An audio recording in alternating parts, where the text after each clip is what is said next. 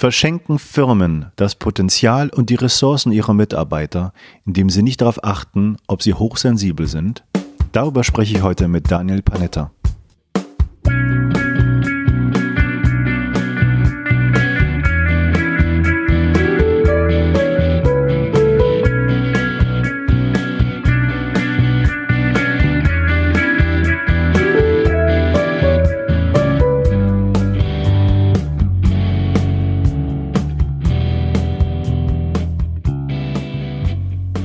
Ein ganz herzliches Willkommen zu Inside Brains, dem Podcast für Themen aus Hirnforschung, Psychotherapie und Coaching. Mein Name ist Dr. Matthias Wittfurt und mein heutiger Gast ist Daniel Panetta, der ein Buch geschrieben hat, das aus seiner Masterarbeit resultierte über das Thema Hochsensibilität und Führung. Hochsensibel scheinen ganz viele Leute in unserer Gesellschaft zu sein, denn bei den betreffenden Tests, die man machen kann, finden sich unheimlich viele Leute in diesen Begriffen und in diesem Konstrukt wieder. Es spiegelt anscheinend das, was sie selber erfahren. Ähm, ist das wirklich ein Begriff, der in der Psychologie auch Bestand hat oder ist er noch umstritten? Und wie kann man diesen Begriff auf die Arbeitswelt anwenden? Darüber spreche ich heute mit Daniel Panetta, der sich intensiv mit qualitativen Interviews mit diesem Thema beschäftigt hat und äh, der herausgefunden hat, dass unheimlich viele Potenziale von Führungskräften ungenutzt bleiben, wenn man nicht berücksichtigt, dass sie hochsensibel sind und dementsprechend äh, ihnen ein Arbeitsklima und eine Atmosphäre schafft, in der sie sich entfalten können und in der sie ihre Stärken ausspielen können. Wie immer viel Spaß beim Interview und noch ein kurzer Hinweis, es gibt eine neue Seite im Internet, die speziell für diesen Podcast geschaffen wurde. Die Adresse lautet www.inside-brains.com. Viel Spaß beim Reinschauen. Dort gibt es Show Notes und weitere Informationen zu den Gesprächen. Also erstmal herzlich willkommen bei Inside Brains. Ähm, wie bist du eigentlich zu dem Thema gekommen? Also hast du irgendwelche Anhaltspunkte oder Ereignisse deinem Leben gehabt, was in puncto Hochsensibilität irgendwie Anknüpfungspunkte hat? Hast du da Erlebnisse gehabt oder hast du den Test mal gemacht oder wie kamst du dazu? Mhm, mhm. es, es war, ich habe eine Zeit lang gebraucht, bis ich überhaupt auf diesen Test gestoßen bin. In meiner Bundeswehrzeit ist mir erst aufgefallen, dass es verschiedene Menschen gibt, die Informationen unterschiedlich aufschlüsseln. Und zwar die, was ist jetzt äh, sehr, sehr grob gesagt, aber die, die durch die Welt laufen und eher Objekte sehen und andere, die eher subjektbezogen sind. Mhm. Und das hat mich nicht losgelassen. Irgendwann bin ich dann im Rahmen meines Studiums der Wirtschaftspsychologie auf die Masterarbeit gestoßen und musste natürlich ein Thema finden. Und dieses Thema war immer noch da. Ich wusste aber nicht, wie ich es benennen sollte. Also habe ich angefangen, ganz, ganz viel zu recherchieren, Artikel zu lesen. Und irgendwann kam ein Phänomen. Ich weiß bis heute nicht, ob ich wirklich das damals äh, vermutete Phänomen wirklich erklärt habe. Aber ich habe in ein Thema näher und viel mehr Einblicke bekommen, das mich teils auch selber betrifft. Und dann diesen Test gemacht, gemerkt, hui, der schlägt ja seltsamerweise hoch auf, hoch aus, obwohl ich gar nicht diesen Begriff für mich wirklich verwenden würde. Mhm. Und aus dieser, ich nenne es mal Betroffenheit, Betroffenheit selber, noch ein weiteres Konstrukt hinzugezogen, diese Führung und daraus meine Masterarbeit geformt. Mhm. Und dieser Test ist das, was man ähm, zum Beispiel bei der Forscherin, die dafür bekannt ist, diese Aaron auf der Internetseite machen kann? Ist es das? Mhm. Ja, die hat mehrere. Ja. Also es sind mittlerweile, glaube ich, drei oder vier von ihrem Umlauf, aber Aha. alle mit ähnlichen Fragen. Aber sie hat das Konstrukt dann immer mehr eingegrenzt. Ähm, mittlerweile, glaube ich, sogar auf nur noch zwölf Items. Mhm. Ich habe den benutzt mit 27. Ähm, eine bipolare Skala, Likert und ähm, bei der ist es dann so, wenn man auf dieser Skala insgesamt über 140 Punkte hat, dass man kann 189 insgesamt bekommen, ist man oder kann man sich der hochsensiblen Gruppe zuzählen, ja. Okay. Ähm, ich hatte dir gerade schon gesagt, ich habe ein bisschen recherchiert und bin eigentlich ein bisschen verwirrter als vorher bei dem Thema, was mm. das mhm. eigentlich genau ist. Mm. Also ich kann es mir ungefähr vorstellen. Aber was verstehst du unter Hochsensibilität und ähm, hochsensitiv, ist das was anderes oder ist das Begriffsvermischung oder was wie verstehst du das? Ja, da hast du recht. Also es kommen sehr, sehr viele Begriffe zusammen. Ich beschreibe es immer noch unter Hochsensibilität, aber allein der Begriff hochsensibel oder sensibel selbst führt einiges an Verwirrung herbei. Hm, Der Begriff ist ja vorkonnotiert. Wenn wir uns einfach mal überlegen, uns die Augen kurz schließen und denken an sensibel, was ist das, was uns als erstes in den Gedanken kommt? Ja, so ein Mimöschen, ne? Mimöschen, äh, zart beseitet. Schnell bei den Tränen. Genau, sowas. genau, genau. Der Begriff beschreibt es aber nicht wirklich. Mm, Daher bin ich eher der Meinung und nenne es auch so, dass man es wahrnehmungsbegabt nennen soll, weil es auch in meiner Studie herauskam, dass sensible Menschen nicht unbedingt sensibel auch han- handeln müssen. Ja. Vor allem auch Führungskräfte. Ähm, Das äh, schließt sich nicht teilweise, nicht immer aus, aber schon teilweise. Ja. Ja. Und, und wahrnehmungsbegabt, was beinhaltet das für dich? Also wie wirst du das definieren dann? Für mich sind es Menschen, die, wenn man unser Wahrnehmungssystem als eine Art Raster oder wie ein Netz darstellen müsste und also rein ganz figural, dass diese Maschen in diesem Netz etwas größer sind, etwas weiter und somit mehr Informationen auf unser Hirn zukommen und durch unsere Wahrnehmung, durch unsere Sinne einfach in das Hirn direkt reingehen und somit auch mehr Informationen verarbeitet werden müssen. Dadurch entstehen Vorteile, man kann viel mehr auf dem Subtext wahrnehmen, aber auch viele Nachteile und zwar die, dass halt das ähm, unser Gehirn viel schneller überfordert ist, weil viel mehr Informationen durchkommen. Also weniger Filter sozusagen vorhanden. Genau, dass das die, genau, das bleibt halt weniger in diesen Filtern hängen und mehr Informationen kommen durch und dadurch entsteht dann halt auch eine Überforderung. Und das äußert sich bei den Menschen halt nicht nur äh, durch, durch Kopfschmerzen oder dass man Ruhe braucht, sondern wirklich dann komplett physisch auch mit Magenkrämpfen, Durchfall. Ähm, wir haben von den Tränen gesprochen, die kommen dann auch mal durch. Ja. Es, also wenn man die, diese angeblichen Schätzungen anguckt, dass 20 Prozent der Bevölkerung, also ungefähr, hochsensitiv oder hochsensibel sein sollen, was ja schon eine gewaltige Zahl ist eigentlich, Ja, ja. ähm, dann wundert man sich nicht, dass das Thema irgendwie immer größer wird und so gut ankommt. Zumindest ist das sehr präsent. Das ist meine, mein Eindruck.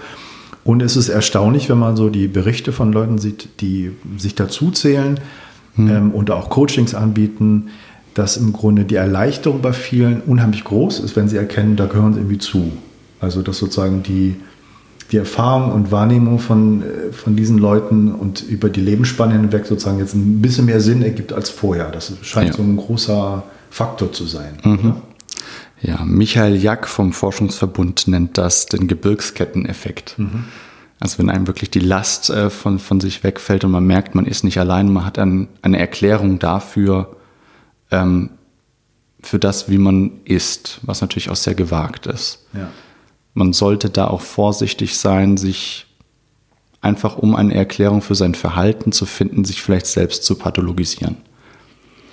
Aber es ist, ähm, wie du gerade sagtest, auf jeden Fall eine große Erleichterung. Bei diesen 20 bis 25 oder teilweise 30 Prozent werden genannt. Da muss man ein bisschen aufpassen. Erin hat bei ihrer Forschung auch oder vor allem Psychologiestudentinnen befragt. Und ich vermute, und das ist keine Kritik, aber das ist nur eine Vermutung, dass dadurch vielleicht die Zahl ein klein wenig beeinflusst werden könnte. Und die Zahl gilt für die USA. Jetzt habe ich aber in letzter Zeit sehr interessante Gespräche geführt, auch mit vielen IT-Dienstleistern und auch einem großen Weltkonzern in Waldorf. und die Mitarbeiterin dort sagt mir, dass es weit über 20 Prozent bei ihr in der Abteilung sind. Okay. Und das sind auch meine Beobachtungen, die ich in der Forschung in der, und in der Studie und in weiteren Gesprächen gemacht habe, dass es tatsächlich Bereiche gibt, und da ist die IT ganz groß vorne mit, dabei, mit dabei, in denen sich diese Personen sammeln und ein Forum geboten wird, in dem sie sein können, wie es ihr wesensgemäß ist. Jetzt äh, kann man sich natürlich fragen, warum sprechen wir über das Thema, warum ist das so wichtig? Aber ähm, natürlich ist es nett, wenn, wenn äh, Leute sozusagen erkennen, ich gehöre zu irgendeiner Gruppe, ich kann mich einordnen, das sind Eigenschaften, die erkenne ich wieder und ich kann das irgendwie vielleicht auch nicht pathologisch betrachten und da irgendwie Stärken draus ziehen und gibt äh, Literatur, wo ich Unterstützung finde, wo ich mich informieren kann. Das ist ja ein Punkt, der schon mal sehr hilfreich sein kann. Ja. Ähm, das zweite ist, was ich so sehen würde, und das geht so ein bisschen jetzt schon in Bezug auf, dein, auf deine Arbeit und was du, was du machst, ist, wenn es so viele Leute gibt, ähm, die da in diese Kategorie fallen, dann muss es ja in vielen Bereichen sozusagen auch Möglichkeiten geben, mit denen besser umgehen zu können und die da besser zu unterstützen, wie sie sind, gerade in der Arbeitswelt. Und das ist wahrscheinlich auch so die Idee, die dir gekommen ist, warum du Hochsensibilität und Führung irgendwie zusammengebracht hast, oder? Ist das eine richtige Vermutung oder ging das ganz anders? Äh, äh, es geht in die Richtung. Also die Gedanken, die du angesprochen hast, sind die, die im, nach der Studie überhaupt entstanden sind. Vor der Studie stand nur, ich muss eine Masterarbeit schreiben. Und es, es gibt zwei Thematiken, zwei Konstrukte, die ich miteinander kombinieren möchte, aus denen was Neues schaffen und da in diesem Bereich schauen, ob es da überhaupt was gibt. Also komplett explorativ reingehen. Es hätte auch gar nichts passieren können. Und die Suche nach diesen Probanden war auch äh, die einfachste, nicht mhm. die einfachste. Das ist natürlich jetzt ein Bereich, der wächst. Und ich bin auch ständig überrascht, wie viele Mails und Zuschriften ich bekomme aus, von hochsensiblen, weniger Führungskräfte, weil ich glaube, dass, dass in diesem Bereich immer noch nicht die Forschung wirklich fortgeschritten ist. Oder meine Bücher noch nicht wirklich an den, äh, an, an den Leser gekommen ist, der, das, der auch von diesem, von diesem Konstrukt betroffen ist. Aber es ist ein Bereich, der wächst immer mehr. Also wir sehen es auch, dass wir jetzt am Ende Juni einen großen Kongress organisieren. Der findet nördlich von Hamburg statt, an dem die Wissenschaft das erste Mal in Deutschland vereinbart mit äh, den Praktikern an den Tisch kommt und darüber diskutieren darf. Mhm. Und der Bedarf ist auf jeden Fall da. Es gibt natürlich, wie du gerade angesprochen hast, immer mehr Coaches und äh, Coaching-Ausbildung für Sensible oder äh, Coaches, die Sensible behandeln. Passiert gesamt, insgesamt in Deutschland gerade sehr, sehr viel, auch an Lektüren. Es kommen ja ständig neue Bücher raus. Ich glaube, die Abteilung hochsensibel kann mittlerweile, glaube ich, neu erfunden werden in so manchen Bereichen in Bibliotheken. Hm. Ich bin ein Freund davon, das Thema noch sehr nüchtern zu betrachten, weil noch zu wenig Grundlagenforschung vorhanden ist. Mhm. Ähm, du hast ja diese, die Arbeit geschrieben, das Buch herausgebracht, Hochsensibilität und Leadership, was sozusagen damit mit Führungskräften oder Führungskräfte untersucht in, der, in, diesem, mhm. in diesem Kontext und im Hinblick auf, auf dieses Thema. Ähm, du hast angesprochen, dass der Bedarf wahrscheinlich sehr hoch ist, aber dass da noch nicht so viel ähm, Resonanz oder Zuschriften von den Führungskräften kommen. Kann es das sein, dass die auch noch Hemmung haben? Äh, weil das halt diese Konnotation mit diesem Thema gibt, dass das im Grunde etwas ist, wo sie gar nicht so in Bezug gesetzt werden wollen, selbst wenn sie das haben? Mhm. Das ist meine Meinung. Mhm. Die kann ich unterfüttern mit gewissen Erfahrungen, die ich im Zusammenhang mit der Forschung gemacht habe. Ob es jetzt der Verlag war, Professoren oder Probanden oder andere, mit dem ich über das Thema per E-Mail in Kommunikation war, hat man mich stets als Frau Panetta betitelt. Ah, okay. Spannend. Das ist mir vorher noch nie passiert. Und ähm, anfangs fand ich es auch witzig, ja. aber es, es hat dann irgendein, es war wie eine Gesetzmäßigkeit. Mhm. Ich konnte schon zu meiner Frau sagen, guck mal, heute schreibe ich XY an und ich wusste, ich werde in der Antwortmail mit Frau Panetta betitelt. Mhm. Jetzt frage ich mich, liegt es an meinem Schreibstil? Aber ich habe denselben Schreibstil ja auch in anderen E-Mails mit anderen Personen, in anderen Konnotationen, ja. in anderen Kon Kontexten. So. Was ist der Inhalt der Mail? Es geht um Sensibilität, Führung, Interview. Und seltsamerweise wurde ich jedes Mal als Frau Panetta betitelt und irgendwann hat es mich angefangen aufzuregen. Mhm. So, aus welchem Hintergrund raus? Ich stelle mir natürlich Fragen. So denken die jetzt, äh, ich bin eine Frau, nur weil ich dieses Thema behandle? Und wenn man mich kennt, ich meine, ich habe elf Jahre Bundeswehr, falsche Megerei hinter mir, das ist alles andere als äh, stereotyp weiblich. Ja. Aber es war eine, ich nenne es mal Selbsterfahrung im Rahmen dieser Studie, dass ich, ich habe es glaube ich in der Einleitung auch niedergeschrieben, dass es ein Thema ist, in dem unglaublich viel Musik ist, auch für den Bereich Diversity. Mhm. Und jetzt mal auf deine Frage zurückgekommen ich glaube, die Reichweitentiefe, so nennt man das doch heutzutage, oder? Mhm. Des Themas ist noch nicht ganz in die Führung fort, äh, wie, man, wie, sagt man? Vorgedrungen. Vorgedrungen. Mhm. Aber es ist meiner Meinung nach, also gibt es diese Führungskräfte, die hochsensibel sind, auch aus dem Grund, dass ich oft erzählt bekomme von, ich kenne jemanden, auf den passt es sehr gut. Mhm. Jetzt ist natürlich die Frage, wie geht man damit um, wenn man jemanden kennt, der so anscheinend so ist, in Anführungszeichen, der selber nicht davon weiß, dem es aber in seinem aktuellen Zustand nicht gut geht, so wie er sich verhalten, ver, verhält und in seinem und dem Umfeld, in dem er ist. Mhm. Das ist nicht so einfach. Mhm weil sie oft gar nicht wissen, dass es sowas gibt wie Hochsensibilität. Mhm. Das Thema dringt gerade so ein bisschen weiter durch, auch in diese Ebenen rein, nämlich. Genau, an. genau. Und wenn man das, ich meine, deine, deine Arbeit geht ja so ein bisschen, und so verstehe ich dann wieder den neuen Kontext, den du reinbringst, geht ja auch so ein bisschen darum, halt nicht zu sagen, das hat mit dem Mimöschen was zu tun, sondern gerade Führungskräfte, die hochsensibel sind, haben wieder andere Qualitäten, die eine Firma dann auch im großen Maße nutzen kann und die sozusagen nicht nur, weil sie erkennen, sie haben, fallen in diese Kategorie, sondern auch, weil sie spezifische Stärken dann ausspielen können in ihrer Position. Das ist ja so ein bisschen die Richtung, wo deine Arbeit dann hintendiert, mhm. das in ein anderes Licht zu rücken, mhm. Äh, was ja nichts mit, mit äh, Weiblichkeit jetzt per se und, und irgendwie Sensibilität und Empfindlichkeit zu tun haben muss. Genau, genau. Dennoch, wo du nochmal Weiblichkeit angesprochen hast, auch in vielen Diskussionen, die ich mit Professoren dann hatte, war es so, dass es immer wieder in diese Richtung abglitt, in der man sagte, die Personen, die hochsensiblen Führungskräfte, die auch weiblich sind, beziehungsweise männlich sind, andersrum, die männlich sind, zeigen aber Attribute, wie sie eigentlich Frauen zugeschrieben werden. Mhm. Somit dreht sich dieses Thema schon wieder. Also eigentlich habe ich eine Art soziales, weibliches mhm. Geschlecht innerhalb einer männlichen Führungskraft, das bringt doch dieses Thema komplett auf den Kopf. Mhm. Und damit ist da so viel, so viel Feuer drin.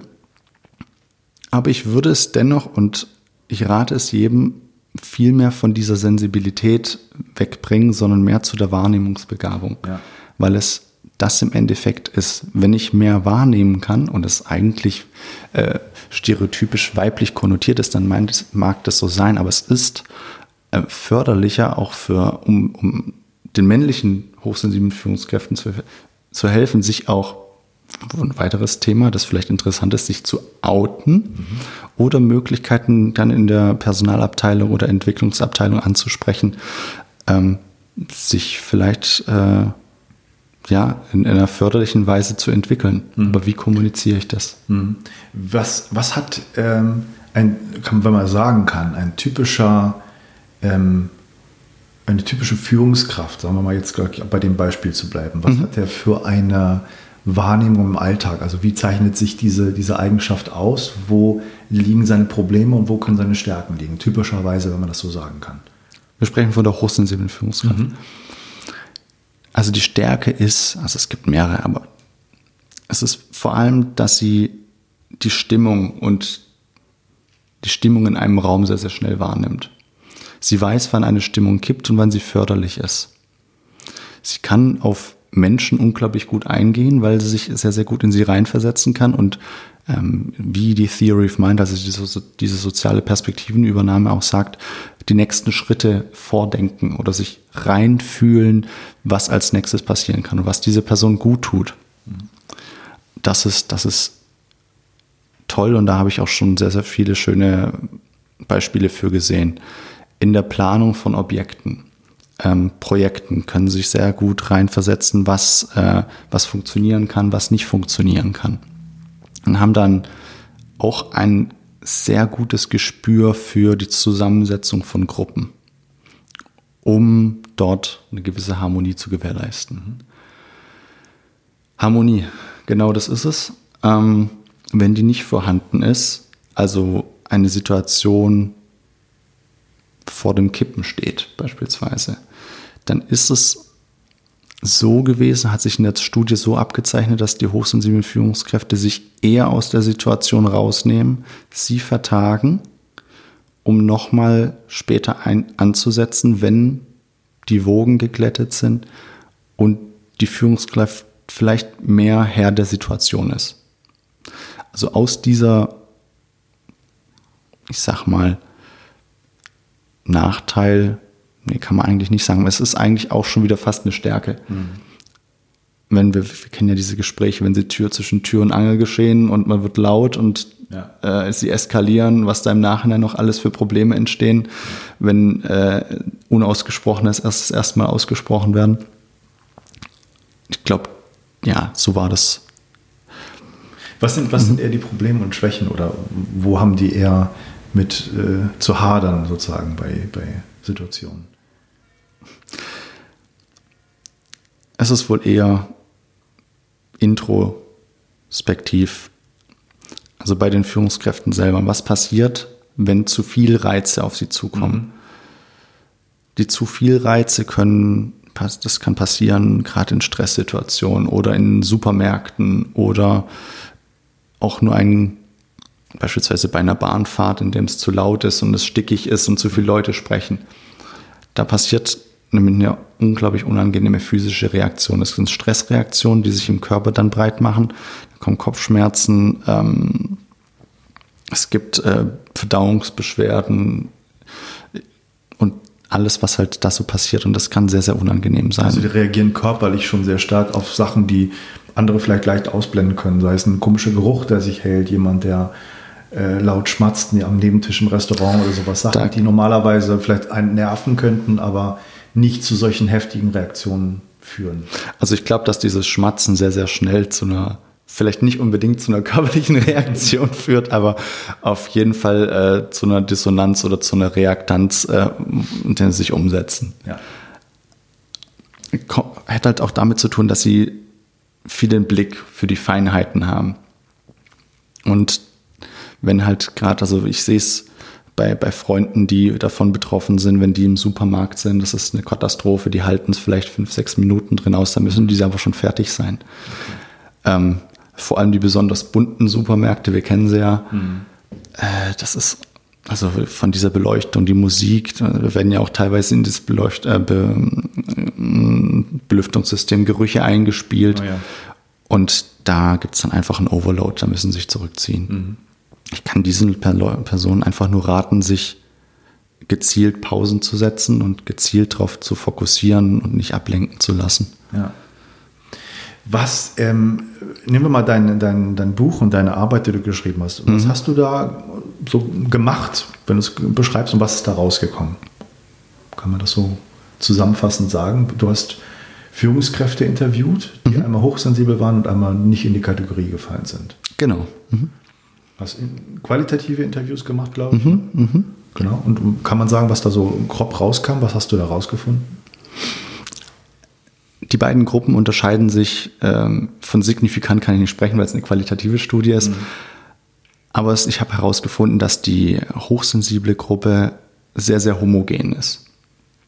Und gegen die äh, äh, Vergleichsgruppe, die ich versucht habe zu matchen, das hat mir vielleicht nicht bei jedem 100% funkt, äh, äh, hat es nicht bei jedem 100% funktioniert. Mhm. Unglaublich heterogen war. Allerdings, was die ähm, Werte auf der hochsensiblen Skala waren, war die Gruppe der nicht hochsensiblen, ich glaube, die haben 118 oder sowas gehabt, also waren weit drunter. Mhm. Die hochsensiblen Führungskräfte über 160, 170. Was ist das für eine Skala? Wie weit geht die? Die geht bis 189 und beginnt, man sagt, dass ab 140 hochsensibel ist. Mhm, okay. Also, ob das, da gibt es ja auch diesen Streit, ob das jetzt ein, äh, eine abgegrenzte Gruppe ist oder ob es jetzt äh, normal verteilt ist. Aber das, äh, ich glaube, da vertiefen wir uns jetzt mal nicht drin. Ja, ja. Gibt es dann sozusagen so maßgebliche Unterschiede, wo sich dann die Führungskräfte in der Hinblick auf diese Kategorien unterschieden haben? Also was du da letztendlich als Hauptresultat dann hattest? Ja, also es war die Art, wie sie führen. Mhm. Und zwar, dass sie ihre, ihr Führungsverhalten, ihre Schritte, die sie zur Führung führen oder die sie ausführen, von der jeweiligen Situation abhängig machen. Also sie scannen erst die Situation mhm. und danach entscheiden sie, wie zu führen ist. Okay. Und das machen sie bewusst. Also letztendlich auch der Prozess Wir gucken, was sie vorfinden und reagieren darauf und versuchen das wieder neu aufzunehmen und bestimmen nicht sozusagen nach einer Idee alles, was dann folgt. Richtig, also es ist nicht eine Art, ich habe eine gewisse Idee, wie das jetzt durchzusetzen ist, sondern es ist eine Art situative Führung, mhm. die jedes Mal neu sein kann, mhm. je nach Zusammensetzung der Gruppe. Wichtig ist höchstes Gebot die Harmonie. Und das ist auch das, also vielleicht auf der anderen Seite, ich habe sie auch gefragt, wie sie gern ihre Führung im Ideal sehen würden. Da haben sie alle durch die Bank weg gesagt, dass sie gerne ein wenig dominanter wären. Mhm. Vielleicht kommt es auch daher, um sich etwas mehr zu schützen. Weil bis eine solche Führungskraft, ich sage nicht eskaliert, aber sie drastischere Schritte einleitet, muss einiges passieren. Mhm. Und sie lässt sehr, sehr viel mit sich machen. Mhm. Ist auch sehr gutmütig, so habe ich das erlebt. Ähm, und dann gibt es dieses tolle äh, Dampfkesselmodell. Und irgendwann ist dann halt wirklich zu viel. Ja. Und äh, bis es dorthin kommt, da sollten sie lernen, sich da wirklich abzugrenzen. Hast du denn sozusagen von diesen Führungskräften äh, irgendwelche Geschichten gehört, was die dann so während ihrer Führungsaufgabe und während ihrer Karriere erlebt haben in Bezug auf diese Eigenschaften? Also wo es da mehr oder weniger Probleme gab? Mhm. Ich glaube, Knackpunkt waren vor allem Mitarbeitergespräche. Mhm. Und das Abgrenzen von professioneller, professionellem Feedback und persönlicher Kritik. Mhm. Gerade weil die gesendete Information immer komplett durchschlägt. Und für sie war ein großes Learning, dann gesagt zu bekommen oder für sich selbst herausgefunden zu haben, ich bin hochsensibel und das kann vielleicht normal sein. Und jetzt habe ich die Möglichkeit der Entwicklung. Mhm. Aber es waren vor allem Mitarbeitergespräche, Mitarbeitergespräche, in der man als Mitarbeiter war oder selbst als Führungskraft mit einem schwierigen Mitarbeiter. Mhm. Das waren einschneidende Erlebnisse. Des Weiteren so, einer hat davon erzählt, das war ganz interessant, ähm, es war ein Flur. Er hat sich immer wieder an diesen Flur zurückerinnert der mit diesem klassischen Neonlicht, das so am Flackern ist. Mhm. Ich habe ja auch ähm, das als Aufgabe gestellt und hat dieses Bild sofort imaginativ im Kopf gehabt und konnte sich an diesen, diesen Flur erinnern, wie der stickig war. Er war immer ein bisschen feucht und, und das war ein einschneidendes Erlebnis. Damit hat er den Letz-, die letzte Arbeitsstelle verbunden. Mhm. Ja. Aber es war meistens, die negativen Erlebnisse waren auf zwischenmenschlicher Ebene. Hast du herausgefunden, was denen geholfen hat? Oder hast du denen da selber irgendwelche Hilfen geben können? Du, du arbeitest selber auch ähm, als Coach in mhm. Richtung. Mhm. Was, was gibt es denn da für Strategien? Also bei denen ähm, habe ich jetzt davon abgesehen, habe ich auch extra in meinen Leitfaden rein, ja. reingeschrieben, Daniel, bitte nicht ins Coaching. Ja. Ich habe sie natürlich, weil über den Gesprächslauf äh, hinweg bin ich natürlich immer tiefer eingestiegen und auch etwas problemzentrierter geworden, weil ich wollte ja wirklich an den Kern des, des Problems oder, oder an der Herausforderung da ein bisschen dran rumpieken. Musste sie natürlich am, am Schluss dann auch wieder auffangen. Mhm. Aber bin nicht ins Coaching. Und ich habe von denen, die ich hier interviewte, auch keinen gecoacht, aber andere. Mhm. Mir persönlich und das gebe ich auch in den Coachings weiter, hat die Inhalte gebe ich weiter und auch die Methode hat stark geholfen.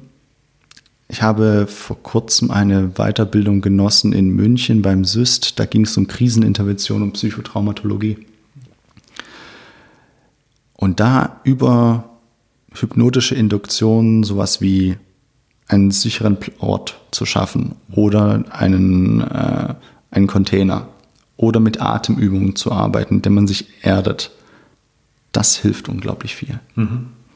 Heißt, ich glaube, das kennst du bestimmt auch, äh, mit diesem sicheren Ort, dass man, dass man die Möglichkeit schafft, Dinge, die einen belasten, über eine hypnotische Induktion einfach in eine Art Schublade, in einen Container zu packen, die, die dann nicht Problem des, der, der jeweiligen Situation sein sollen, sondern dort sein sollen, wo sie hingehören und ich mich auf meine oder der Klient sich dann auf seine jeweilige äh, Herausforderungen stürzen kann, ohne von, von irgendwelchen Vergangenheitsängsten oder Zukunftsängsten weiter belastet werden zu können. Mhm. Das hilft. Ja, und da das alles begleitet mit dieser bifokalen Stimulation, das ist alles eine tolle, ein toller, tolles, tolles Geschenk, das ich da mitgegeben habe und das ich gern weitergebe und bisher sehr, sehr gut angenommen wird. Was machst du da genau mit der Stimulation? Also machst du so mit den Augenbewegungen dann oder? Je nachdem, wie der, wie der, wie der Klient das möchte. Ähm, meistens stimuliert er sich eher selbst. Ja, also über, über die Knie oder sonst irgendwie. Dann klopfen oder? Genau, klopfen, ja. Ja, super, okay.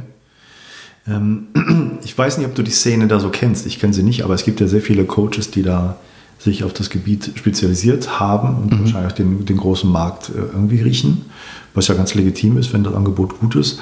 Ähm, kennst du so ein bisschen die Szene? Wo, wo, kann man da für Leute, die vielleicht sich irgendwo einen Coach suchen wollen, äh, Hilfestellung oder Anleitung geben? Ähm, die Richtung ist vielleicht eher zweifelhaft oder die ist gut. Kannst du sowas machen? Hm.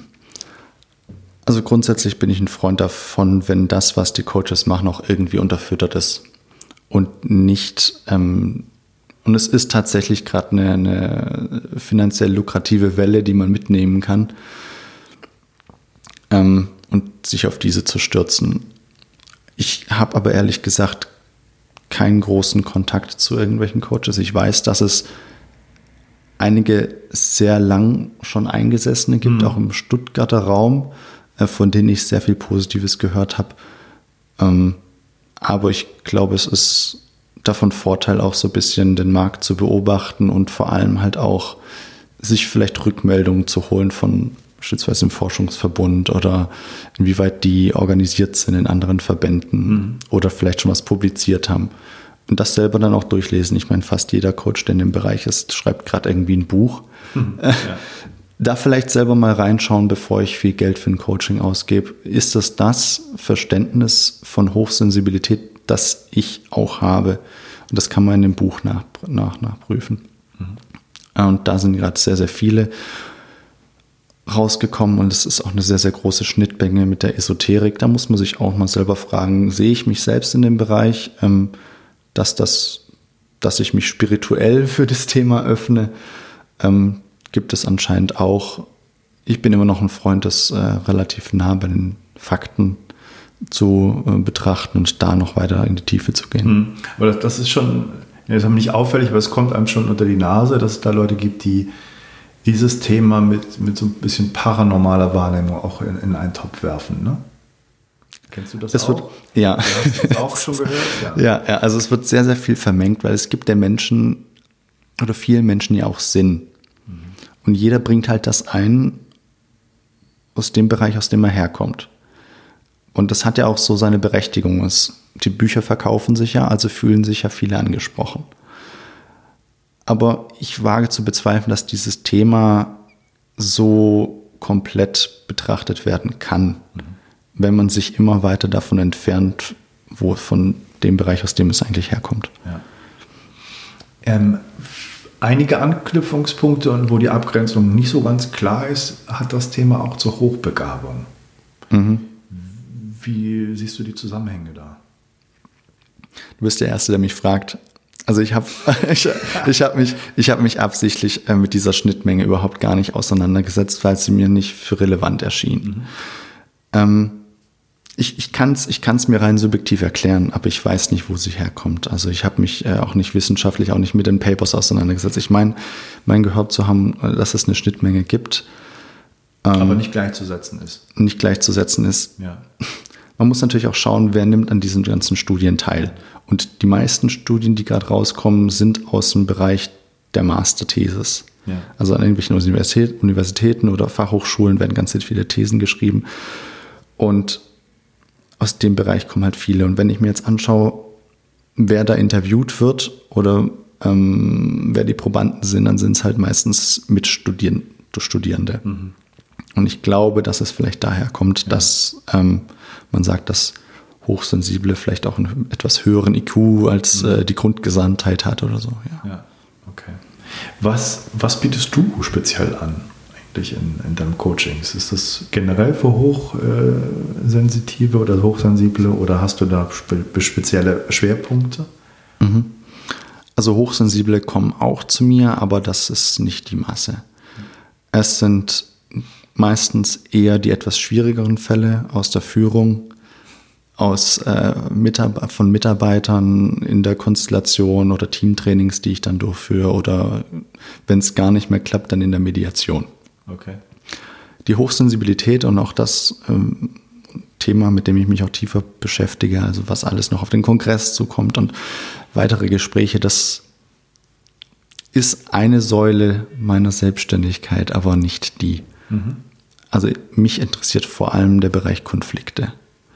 Konflikte in Veränderungsprozessen, wie löst man sie, welche Impulse gibt man. Und ja, das alles natürlich auch im Führungskontext. Okay. Und du, du machst äh, auch äh, Training für Gruppen. Mhm. Ne? Wie sieht das aus? Gibt es da Beispiele? Es kommt immer auf den Kontext drauf an, ja. ja. Also was ich, was ich vor kurzem gemacht habe, war beispielsweise, wie, eine, wie ein Mitarbeitergespräch durchgeführt werden kann für Führungskräfte. Mhm. Das war so eine Art, ja, ja, wie so ein Workshop habe ich das gestaltet, um sie etwas mehr davon zu lösen, dass man äh, sich gegenüber sitzt, ganz klassisch, äh, und das wie in so einer Verhörhaltung passiert. Meistens hat der, der noch äh, als Mitarbeiter da sitzt, noch irgendwie das Licht im Gesicht und man fühlt sich wie bei einem schlechten CIA-Verhör CIA in irgendeinem ja. gruseligen Film. Und da vielleicht etwas mehr Dynamik reinzubringen, ähm, zu zeigen, wie verändert sich's, wenn man ein Gespräch an einem runden Tisch führt. Wie verändert sich ein Gespräch, wenn ich andere Fragestellungen benutze, mhm. wenn ich die Perspektive verändere? Wie verändert sich die Haltung überhaupt einer Führungskraft, wenn er selber mal klassisch, wie er es bisher gemacht hat, verhört wird mhm. in einem Mitarbeitergespräch? Und ähm, was ist das Mitarbeitergespräch? Also was da äh, häufig ist es äh, wie auch Coaching manchmal in Unternehmen nicht wirklich positiv konnotiert. Mhm. Und das heißt, äh, wenn der Chef sagt, Sie müssen oder Abteilungsleiter, Sie kommen Sie doch mal vorbei. Wir haben da, wir sollten mal wieder ein Gespräch führen, dann sind meistens alle Ampeln schon auf Rot und äh, man fragt sich, was da eigentlich passiert, obwohl er vielleicht eigentlich nur ein Entwicklungsgespräch oder eine kleine Frage hatte oder sowas. Ja. Auch der Bereich Coaching in vielen Unternehmen ist das nichts Positives. Mhm. Habe ich leider schon erlebt, da hieß es, ähm, naja gut, äh, als letzte Chance bieten wir Coaching und wenn das nicht klappt, dann darf er halt gehen. Ja. Und am liebsten sollte er das im Coaching selber merken. Ja, genau. der Klassiker. Also es ist unglaublich, was da gerade alles passiert. Und ich glaube, diese Bereiche haben einfach viel, viel Potenzial, da noch viel zu drehen und es einfach lösungsorientierter zu schaffen. Und da bin ich dabei. Okay. Ähm, hat das äh, das Thema und ähm, mehr Informationen über das Thema zu bekommen ähm, irgendwie auch dein Leben verändert? Das irgendwie Auswirkungen gehabt? Ja. jetzt wird es interessant. Ah, es, ja, jetzt hast du mich ein bisschen aus meiner Rolle gebracht, aber ich versuche wieder reinzukommen. Also es ist tatsächlich so. Also guck mal, aus welchem Bereich ich komme. Ich war, ich war Offizier, falsche Mega. Und da war alles sehr, sehr klar strukturiert. Es gab eine sehr klare Hierarchie. Ähm, und das hat sehr, sehr gut funktioniert. Mhm. Ähm, in dem Bereich ist man allerdings gleicher unter Gleichen. Die größte Herausforderung, die ich damals hatte, war, wie führe ich eine Frau? Mhm. Und damit war ich wahnsinnig schon damals unglaublich überfordert. Weil es gab einfach diesen, in der Idealvorstellung eines Soldaten, in dem wir alle in meinem Kader waren, ja. hat dieses Bild einfach nicht reingepasst. So, jetzt bin ich da raus. Mhm. Und ich habe einen ganz anderen Blick bekommen auf die Welt und vor allem auf die Fähigkeiten von anderen Menschen. Wenn man aus dem Bereich kommt, dass dem alles sehr, sehr klar strukturiert ist und du auf dem Blatt Papier ziemlich genau weißt, was jemand kann, also das heißt jetzt ein Waffenbediener und, und, und, dann kannst du es sehr, sehr gut einschätzen. Aber was ich durch diese Studie herausgefunden habe, dass es einfach Potenziale gibt, die noch gar nicht erfasst sind, mhm. die noch gar nicht erkundet sind. Das sind, das sind äh, Potenzial- und Ressourcenlandschaften, die wir auf diesem Planeten haben, für die wir einfach noch keine Fühlung haben. Wo es noch nicht mal Ideen gab. Dass ja, das ist unglaublich. Und jetzt ja. sind wir hier bei so einem Thema. Ähm, ich meine, Personen mit aus der Asperger-Bereich, aus dem Autismus, äh, aus, aus der Aut äh, Autismus-Spektrumsstörung, werden jetzt von SAP, schon angewandt. Mhm. Äh, und da gibt es tolle Projekte und tolle Ergebnisse. Und da passiert was. Also, ich weiß jetzt nicht, ob der Begriff richtig ist, Inklusion, weil er sehr aus dem pädagogischen Bereich kommt. Aber es geht in die Richtung ja. die Potenziale von allen nutzen. Und ich glaube, dass bei jedem irgendwo eine Stärke ist, die, die wir finden können. Mhm. Und da habe ich einen sehr, sehr großen Ruck erfahren dürfen, ähm, auch während dieser Studie und danach einfach auch durch die ganzen Weiterbildungen, die ich genossen habe. Mhm. Also auch für dich selber das zu erkennen, klar, Potenziale klar. Dass man nicht immer sofort anfängt abzustempeln, nur weil irgendwo ein Name steht oder ein Begriff für irgendwen, daher auch diese Hochsensibilität, dass ich sage, nee, es ist nicht ähm, unbedingt dieser Begriff mit seiner Konnotation, den wir sehen, sondern lass uns mal dahinter schauen. Was ist denn das überhaupt? Es ist wahrnehmungsbegabt. Ja. Es sind starke Ressourcen. Und ähm, allein auf eine andere, also was, wenn ich mir überlege, ist es, also angenommen, es sind 20 Prozent der Bundesbürger. Mhm. Lass es uns, lass es nur 10 Prozent sein, die so sind. Und die Unternehmen wissen nicht davon dann ist das eine volkswirtschaftliche Her Herausforderung. Ja. Weil was allein an Fehlzeiten entsteht, weil die Personen nicht richtig eingesetzt werden oder weil es keine äh, Pausenkultur gibt oder sowas, wo oder nur Pausen, die geduldet werden, wenn man Raucher ist, weil sich ja Nichtraucher keine Nichtraucherpause gönnen. Ja. Und solche Geschichten. Ähm, da ist noch so viel Potenzial und ich glaube, viele Unternehmen werden es erst verstehen, wenn man es denen einfach mal vorrechnet. Ja. dass es da Möglichkeiten gibt, ähm, viel, viel Geld einzusparen oder diese Potenziale ordentlich zu nutzen und tolle Synergieeffekte dann zu haben. Mhm. Hast du das auch konkret schon bei Firmen dann erlebt, ähm, die das dann entdeckt haben und da jetzt mit anders mit umgehen? Nein. Nein. Nein. Also es gerade. Also ich weiß es jetzt von einem Unternehmen, das ist der große Weltkonzern in Waldorf, ja, okay.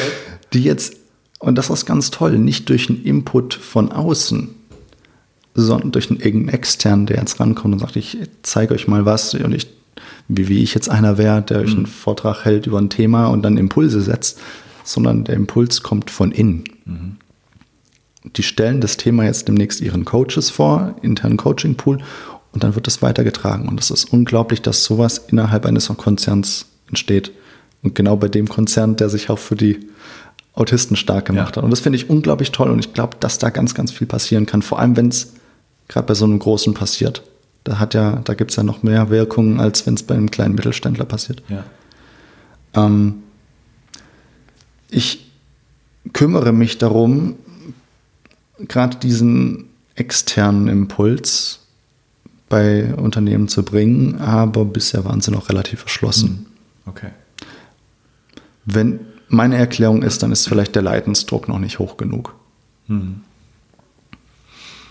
Ja, das, das mag auch so sein und natürlich ist es schwierig, dann den Zusammenhang auch zu ziehen. Selbst wenn da irgendwo die Firma in Schwierigkeiten steckt, ähm, ist es hier nicht ganz offensichtlich, das Potenzial. Es liegt ja nicht sozusagen ja. direkt vor den Augen, Nein. die Möglichkeiten, sondern man muss das ja irgendwie auch erkennen und da offen sein, um das zu erkennen. Richtig. Mich, mir hat dieses Thema aber generell die Augen geöffnet für, wie ich gerade eben schon sagte, für mehr Ressourcen, die ein Menschen haben kann, die wir vielleicht noch gar nicht kennen. Und daher in Change-Projekten, wenn es heißt, wir optimieren vielleicht eine Abteilung oder sowas, schaue ich auf sowas. Mhm. Ich betrachte die subjektiven Theorien von den Mitarbeitern. Wo gibt es da vielleicht noch was? Und wenn es einfach nur irgendwelche Gesetzmäßigkeiten gibt, innerhalb der Gruppe oder innerhalb einer Abteilung, die vielleicht die Arbeitsabläufe hemmen, mhm. oder in eine Richtung leiten, die man, wenn man jetzt den Prozessablauf betrachtet, äh, dem komplett entgegenwirken. Aber man sich es nicht erklären kann, weil man sieht es ja nicht. Und da gibt es äh, innerhalb verschiedener Interviews, kann man da schöne Entwicklungspotenziale dann sehen. Ja. Hast du äh, so ein bisschen im Blick, wie das international aussieht mit diesem Thema? Hm, Habe ich ehrlich gesagt gar nicht so groß den, den, Blick für. Ich weiß, dass mein Handy regelmäßig äh, klingelt und es ist dann irgendeine Nummer aus den USA. Aha. Aber die Verbindung passt meistens nicht richtig. Also ich ich kriege Anrufe aus San Francisco und New York. Okay. Ähm, die diesem Bereich auch zuzuordnen sind, aber meistens hakt die Verbindung. Es ist komisch. Ich würde gerne mal mit den Leuten sprechen. Ja. ja. Okay. Ähm, also ich weiß, dass ähm, von der Katrin Soest, eine Bekannte von mir, die in diesem Thema ganz, ganz tief eingedrungen ist, ähm, das Buch mittlerweile auf Tschechisch, auf, ich glaube sogar Mandarin wird es jetzt übersetzt mhm. und auf Spanisch. Also es, es passiert was. Mhm. Ja. Wenn es bei ihr ist, äh, wenn es bei ihr so passiert, wird es wahrscheinlich bei anderen auch irgendwie ein Potenzial geben, das noch, mhm. das sich gerade auslebt. Ja. Wie, wie würdest du denn die, die Zukunft des Themas so ein bisschen verorten? Glaubst du, dass es etwas, ähm, ich sag mal, im positivsten Sinne, wie würde sich das entwickeln, wenn, wenn das äh, sich so entwickeln sollte, wie du es dir vorstellst?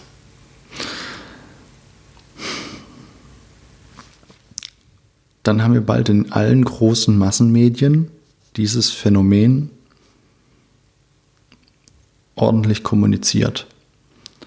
Und zwar so kommuniziert, dass es in dem Bereich auch Vorbilder gibt, die so sind, die sich outen. Mhm. Stars, Prominente, die sagen, hey, das passt, so bin ich. Damit immer mehr Leute sagen, okay, ja, das kann ich auf mich zuschreiben, das ist etwas, mit dem ich mich erklären kann. Das würde ich mir wünschen. Ein Film, also das ist, das ist eine Sache des PRs, ja. Und vor allem, dass es dann im Arbeitsbereich vordringt, weil ich glaube, da der höchste, der höchste Leidensdruck vorherrscht. Mhm. Also im besten Fall irgendwie ein Filmstar, der sonst mit anderen Sachen äh, verbunden wird, das auch zeigt, wo es dann sozusagen nicht in diesen Mimosenbereich gehen könnte. Ja gut, ich müsste mich, ich glaube, äh, ich lache mich dann tot, wenn irgendwie ein Sylvester Stallone sagt, ich, äh, ich bin hochsensibel. Ja. Okay. Ähm, was, was glaubst du, sind denn noch die, die Hinderungsgründe, dass das nicht so einfach passieren wird? Ich glaube, dass viel Hinderungsgründe wegfallen würden, wenn die Konnotation des Begriffs sich verändern würde. Mhm. Ich meine, es ist einerseits toll, weil der provoziert ja auch, aber sich dann als das selbst zu bezeichnen, ist schwierig. Ich mache es ja selber nicht. Mhm. Ich meine, die Men's Health hat mich vor kurzem interviewt. Ähm, da steht zwar drin, bezeichnet sich, glaube ich, als hochsensibel, ich habe es aber nie getan. Okay. Ich sage, auf dieser Skala kommt dieser Wert raus, der sehr hoch ist und ja. ich kann diese Punkte für mich erkennen. Mhm. Und ich ähm, gehe da auch mit, mit vielen Beschreibungen, aber ich würde von mir das niemals sagen. Mhm. Und ich glaube, dass es einfach ein, ein Versus gibt von Führung und hochsensibel. Das passt nicht wirklich zusammen. Mhm. Aber dass die äh, Zeitschrift Men's Health äh, dich da interviewt oder was darüber schreibt, ist ja schon mal ein gutes Zeichen, weil das ist ja eine Zeitschrift, die jetzt nicht für, mhm. ich sag mal, äh, sensible Gemüter jetzt nur so per se stehen würde. Ja. Also es dringt immer mehr in die Bereiche vor. Ja. Ich habe auch Gespräche mit anderen Formaten, die ähm, auch aus dem Managerbereich sind, aus Zeitungen, die Manager lesen. Und da passiert auch viel. Und ich glaube, das dringt auch immer wieder vor ich meine, vor allem, wenn man sich jetzt den Verlag anschaut, der mich publiziert hat, Springer, das ist jetzt auch nicht der Verlag, der für irgendwelche Esoterik oder solche Themen bekannt ist, ja. sondern äh, die sind knallhart. Hm. Was ist noch ein Hinderungsgrund? Ich glaube, es hat einfach noch nicht die Tiefen, die Tiefenerreichbarkeit. Das kam noch nicht zu allen vor. Hm. Und wenn es vorgedrungen ist, was macht man dann damit? Also, ja. dann habe ich das, habe mich vielleicht, also ich habe vorhin den Begriff genannt, habe mich pathologisiert. Mhm. So, so bin ich jetzt, habe mich beschrieben, irgendein Phänomen mir als Stempel aufgesetzt und was mache ich jetzt damit? Mhm. Also meistens müssen dann ja Entwicklungsschritte folgen. Und jede Veränderung ist natürlich auch hart. Oder wenn man gesagt bekommt, wie man also wenn es eine Erklärung für das eigene Verhalten gibt. Hm. Und jeder, mit jedem Impuls gibt es ja auch eine Veränderung und folge ich diese Veränderung. Das ist schwierig. Ich glaube, dass da auch nochmal Potenziale sind, die man vielleicht, äh, Potenzial darin, das nochmal vielleicht etwas harmonischer zu kommunizieren. Mhm. Ich glaube, wenn man, wenn man vielen Leuten eine vielleicht Argumentationshilfe ist ein bisschen schwierig, aber mehr zur Hand geben könnte es für sich zu erkennen und was mache ich daraus. Mhm. Anstatt massenhaft Bücher zu schreiben, du bist so oder dieses Phänomen beschreibt dich wie folgt. Die meisten sind ja erfahrungsbasiert und das hilft nicht wirklich. Mhm. Also eher, was mache ich jetzt damit? Jetzt habe ich das für mich herausgefunden, so ähm, muss ich jetzt anfangen, äh, mein komplettes Leben auf den Kopf zu stellen. Nee, muss man nicht. Man kann verschiedene Punkte für sich raussuchen aus irgendwelchen Ratgebern und mal eins nach dem anderen versuchen anzutesten und zu versuchen, sie zu integrieren. Wenn es klappt, schön, wenn nicht, probieren wir was anderes. Mhm. Aber man muss jetzt nicht in den kompletten Change gehen. Ich weiß nicht, ob die Frage blöd ist, aber gibt es denn so einfache Hilfsmittel für Leute, die gerade dann ähm, durch bestimmte Wahrnehmungen, Gerüche, ähm, Geräusche dann überfrachtet werden und wo die äh, Filtermechanismen halt nicht so funktionieren. Gibt es da einfache Techniken, dass die sich da irgendwie jetzt schon direkt schützen können vor sowas, dass sie da irgendwie künstliche Filter für sich einbauen, bestimmte ähm, psychologische Techniken oder sowas? Hm, hm, hm. Also sie werden es nicht verhindern können, dass Sinnesreize aufgenommen werden. Das funktioniert nicht. Mhm. Aber man kann was machen, um diese Sinnesreize oder sich selbst wieder zu erden. Und ich lege es nur nahe, auch regelmäßig Pausen zu machen. Also diese Pausen auch dann nicht im Büro zu nehmen oder in der, in der lauten Kantine, sondern rauszugehen. Wenn man die Möglichkeit in die Natur macht, einen Spaziergang, geht raus. Einfach die Augen schließen und dann einfach, und das ist toll, das habe ich auch bei dieser ähm, benannten Weiterbildung gelernt, das ist eine Methode von Luc Isenbart, aufzuzählen, was man hört, hm. riecht, fühlt, sieht, einfach durch jeden Sinn und das regelmäßig in der Dauerschleife. Mhm. Das ist so eine hypnotische Induktion. Auf einmal merke ich, ich erde mich. Ich bin weg aus dem Alltag und dann hole ich mich wieder zurück. Das ist so eine Technik, die kann man lernen, die hilft mir persönlich ganz gut. Wenn man die Möglichkeit hat, raus.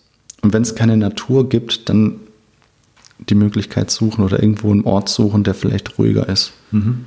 Frische Luft ist super. Ja. Also ich habe ähm, den Test selber mal gemacht. Jetzt kommt. Sehr gut. Ja, nee. Also meine Frau hat mir die Fragen vorgelesen, ich habe das beantwortet und hat gesagt, so, nach den Ergebnissen bist du auch äh, wahrnehmungsbegabt. Ja. Aber du fällst in eine Unterkategorie, die gleichzeitig irgendwie ein Sensation Seeker ist. Ah ja, okay. Wo ich dachte, aha, interessant. Es ist schwierig für mich so zusammenzubringen. Mhm. Ähm, und macht für mich ja durchaus Sinn, auch mit meinen Erfahrungen, die ich so für mich selber habe. Also, dass ich da schon sehr äh, viele Wahrnehmungen habe, aber auch ähm, doch irgendwie selber gelernt habe, im Laufe der Zeit Filtermechanismen anzuschalten und komplett auch abschalten kann, mich auf eine Sache hundertprozentig konzentrieren mhm. kann und halt immer sehr viel neuen Input brauche. Ich bin sehr schnell gelangweilt von mhm. Sachen, mhm. die ich gemacht habe, sondern ich brauche wieder ja. was Neues dazu, neuen Input. Und ähm, ich fand das trotz allem sehr interessant irgendwie, dass es da doch viele Spektren gibt ja und viele Kategorien, wo man so ein bisschen noch gucken kann, wie man sich da einordnet. Introvertiert hast du schon genannt, es gibt auch viele, die extrovertiert sind, sagen, gibt es schon irgendwie vielleicht mindestens ein Drittel davon, genau, die extrovertiert genau. sind. Es ist nicht alles gleich, die Leute sind nicht die gleichen Typen, die man sich so vielleicht kategorisch oder mhm. vom, vom reinen Vorurteil vielleicht vorstellen würde. Ähm, ja, das fand ich irgendwie ganz interessant. Ich glaube, da ist das letzte Wort noch nicht gesprochen in diesem Thema. Also es soll anscheinend auch, äh, ich glaube, mit Punkt 4 mit Neurotizismus äh, korrelieren und mit Punkt 2 mit dem Big Five komplett. Also das ist so viel, geht da hin und her und es kommt, glaube ich, auch immer drauf an, wer macht jetzt gerade diese Studie. Ja. Das Thema darf noch reifen. Das glaube ich auch. Und es ist ja, sagen auch anscheinend viele, dass die Praxis so ein bisschen weiter ist als die Forschung, die mhm. hinterhängt. Also man hat viel Erfahrung von Leuten, die einfach kommen in die Coaches und, und Erfahrung mit denen, was die erzählen, was die für Geschichten mitbringen. Aber dass die Forschung, äh, gerade im Punkt so Persönlichkeitspsychologie, eben noch sagt, äh, wir sind uns noch nicht sicher, ob es das überhaupt gibt, ob das nicht vielleicht eher Unterkategorie vom Neurotizismus ist, mhm. dass die Leute das ja. halt eher als sehr negativ ansehen und das so nicht benannt werden wollen und dann lieber da in die hochsensible Ecke sich wiederfinden lassen möchten. Äh, das gibt ja durchaus einige Stimmen, die auch in die Richtung tendieren. Ja, ich meine, das ist ja auch grundsätzlich so ein Phänomen unserer Zeit. Wir leben ja auch im Megatrend der Individualisierung. Mhm. Für vieles, was es gibt, braucht man dann halt auch wieder einen Begriff, der es erklären kann. Wir haben es damals mit dem äh, Autismus gehabt, was ja auch so ein Hype war. Dann haben wir äh, das ADHS gehabt, das wurde ja auch gehypt ähm, aufgrund äh, verschiedener Medikamente, die da rausgekommen sind. Und es sind immer wieder Phänomene, die es schon lange gibt und die bekannt sind, für die es dann Namen entwickelt wird, mhm. die, dann, die dann bekannt werden und meistens damit verdammt viel Geld gemacht wird. So, ähm, so eine Befürchtung von mir noch, ich habe es noch nicht ausgesprochen, ist aber, dass es vielleicht das ist doch auf Band. ich, ich, es wäre, ich fände es problematisch, wenn es irgendwann bei ICD-10 oder DSM-5 ja. oder 6 irgendwie zu lesen wäre. Zum Vorteil wäre es dann, weil man sich dann vielleicht psychotherapeutische Hilfe holen könnte. Mhm. Von Leuten, die das studiert hätten. In, vielleicht gibt es irgendwann mal, wenn das integriert werden würde, innerhalb der Hochschulen dann in der klinischen oder im Coaching-Bereich. Also da ist noch ganz, ganz viel Passi äh, Möglichkeit offen und auch vielleicht, wenn Versicherungen davon irgendwas äh, erfahren, dann passiert bestimmt auch irgendwas. Mhm. Also es zieht jeder so seine Schlüsse raus und das ist noch offen. Da ist das letzte Wort nicht gesprochen. Das Thema ist, hat noch richtig viel Musik. Ja.